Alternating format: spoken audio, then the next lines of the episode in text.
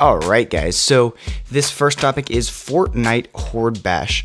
And uh, so the new Horde Bash mode is uh, very, very interesting. But before that, uh, we just saw the addition of a PUBG style survival of the fittest mode in Fortnite. And now Epic Games is making way for their newest edition, Horde Bash, which, if you remember a little while ago, we got a major update with Survive the Storm, which introduced new weapons and a new mode primarily centered around surviving wave after wave of monsters that even included a couple brand new mechanics.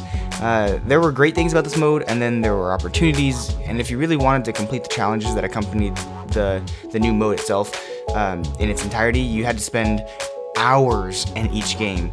I mean, I was miraculously able to join a friend's game in progress that had already been going for about, I don't know, two hours after someone had left their squad.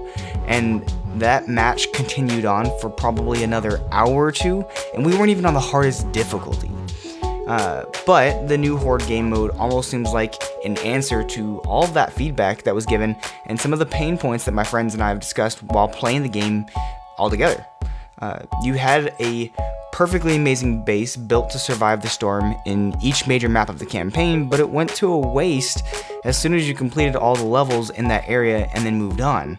Not to mention, it was always a pain to build around a platform that contained junctures and cliffs and pre-populated structures, but now you are still fighting off hordes of enemies, except you build a reusable base before you jump into any of the challenges at all.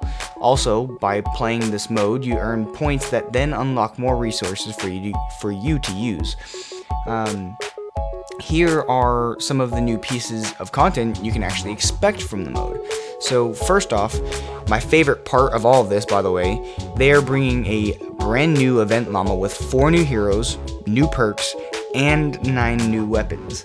I love customization and character variation, so this part of the update really speaks to me. And on top of that, you'll be able to use your defender for the bases that you build, and they are adding two new defenders on top of that. Uh, you can also expect a ton of new progression quests. As far as the actual game mode itself, there are 10 waves of enemies every time. You'll build your fort before you go into the combat zone, and you're gonna carry that fort between missions. There are three to five challenges for each zone, supposedly, with increasing difficulty. Um, there are even a host of other updates for Battle Royale and Save the World, and there are a couple other things, but that's really sort of the uh, the gist of the the whole entire update.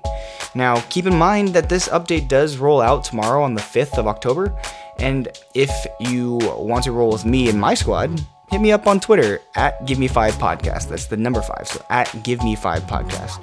But that's all for Fortnite today, so stay tuned for more, and I'll see you guys next time.